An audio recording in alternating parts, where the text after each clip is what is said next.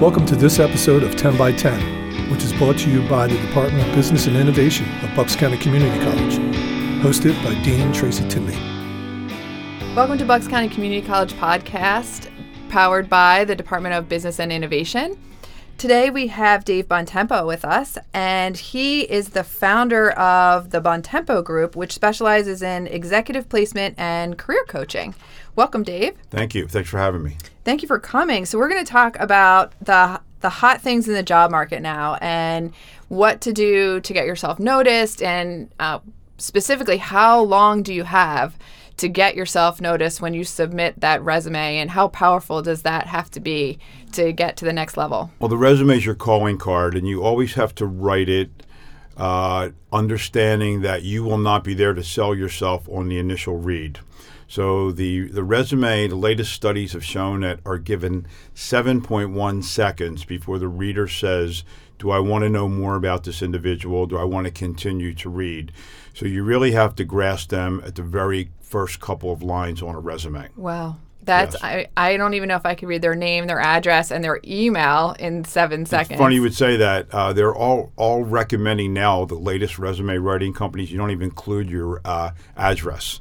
It's name, a significant cell phone number where they can get you, a professional email, not uh, Dave at you know bigmuscles.com Yeah. or cat lady at uh, something professional. And a lot of people are putting their tiny URL LinkedIn right at the top. really right important to have that LinkedIn profile, right? To fill out the the extra information that might not make it onto your resume. And that, that's what will sell you when you're not there to read it to them. Sure, sure. And we do, we talk about that with our students, how important it is to put out that professional brand and have that information on your LinkedIn profile and, and particularly the email address. I, for a long time, I taught intro to paralegal and they would have these email addresses that were just, the one that I could not get over was covered in chocolate 999 and that was on their resume. And I said, you can't do that. You have to have, just use your name. I've not seen So, that one. I've, I've yeah. seen uh, Kathy at bigmama.com. There you go. Yep, yep. So that doesn't really work for your professional brand. It Not might be funny for your friends or um, something like that, but definitely don't put that on your resume. Exactly. So, what areas are hot now? The the biggest areas that are hot right now is healthcare. Um, and when I was growing up, healthcare to me was doctors and nurses, but it's so much more. It's the it's the, the business side of running the facilities. It's the marketing. It's the people with inventing medical devices. It's the people in home healthcare. Um, one of the, the crazy statistics is every day 10,000 Americans are turning 65 and it will continue till 2030. They're the end of the baby boomers. So every day you have 10,000 people going over that magical Social Security number and many retiring. And it's creating lots of opportunities in longer term care. Some of them are still in really good shape. So, uh, the uh, physical fitness area and gyms are booming. Okay. Uh, the over 65 people are traveling. so the sense. hospitality industry is really hot in terms of jobs right now. And of course, information technology is, is here to stay. Uh, computers, computers, computers. Right. And we have programs, it just so happens here at the college in all of those areas. Um, I'll, I'll just favor the hospitality area since that's in business and innovation. But Absolutely. Um, we do have some, you know, short programs or some degree programs, and there are so many jobs out there. There are. in that industry for sure. So how do you, um, how do you prepare for an interview? If you get past that seven seconds and they check out your LinkedIn profile and all looks great, um, how do you how do you deal with that interview? Well, it's- it's a lot easier today than it was 25 years ago because you have Google. And you should never go on an interview unless you do some homework and know what the company does. Uh, you should try to make sure that you have a, a pad with some notes on it and questions because when you go in there, if you're nervous, it gives you something to hold on to. Uh, when they turn the interview over to you and say, Is there anything that you would like to ask us? Uh, if you can open up a binder with some well thought out questions on there, it really shows that A, you're interested, and B, you've done your homework. So, so their questions be how much vacation time do I get, Never. or will you do my dry cleaning for me? Never. Um, I had a young man who went on an interview one time, and the, six minutes later, the um, manager ended it because the first three questions were, "What does it pay? How much vacation? And can I telecommute?" And the manager said, "Son." You've just demonstrated to me that you want to know how much I can pay you and how seldom you have to show up.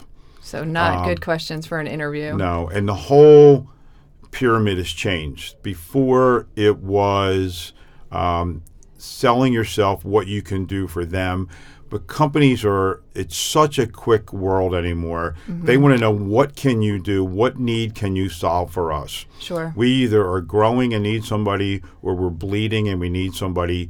Can you be that answer for us? So, for students, is it important for them to be able to go into an interview and talk about how they can think outside the box, problem solve? They have this entrepreneurial mindset where they can look at problems as opportunities and figure out the resources they have, create that community that they need to really be a force within the, the organization? Yes, you're selling yourself, and, and I, I I do a lot of career coaching. I tell people you're at war with all your friends and your other uh, individuals at your age who are trying to get that same job.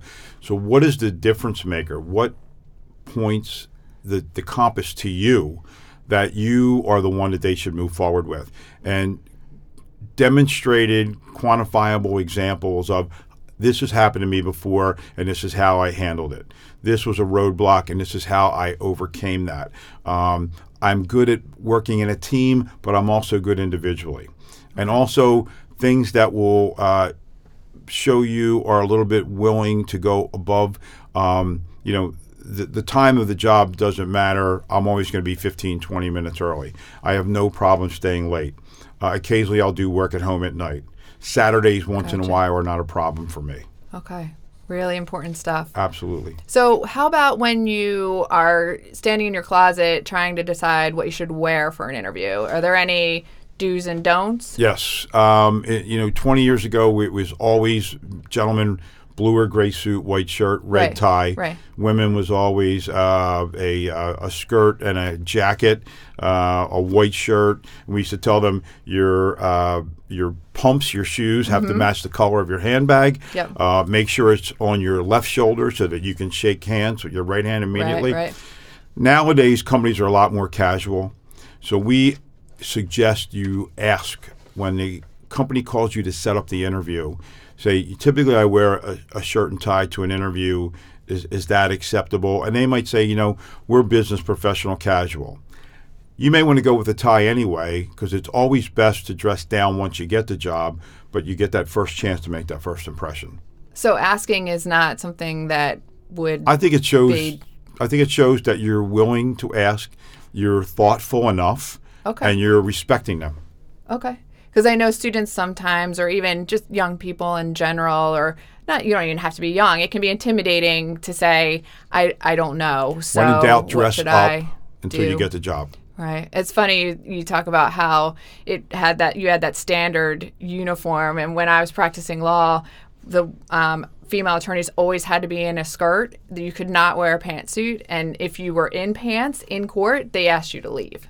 So and no flats. I, I got my So. first job when I was a student at Bucks Community. I saw a posting on the wall for Dun and Bradstreet, and the first day of my interview, I was given an acceptable attire list, and that's what you were allowed to wear. Wow, Yeah. it's a lot different now. Yes. Yep, that's Yes. great.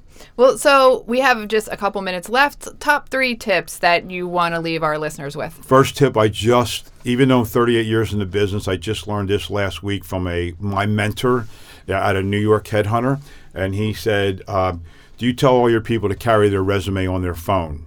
And I looked at him and I didn't know what he meant, and he said, "You never know when you're going to meet somebody uh, in an auditorium in a uh, elevator, and you start talking to somebody who potentially b- could be a lead for you, and if they say send me your resume, and you have the ability to open your phone right there and say what's your email and pop it off."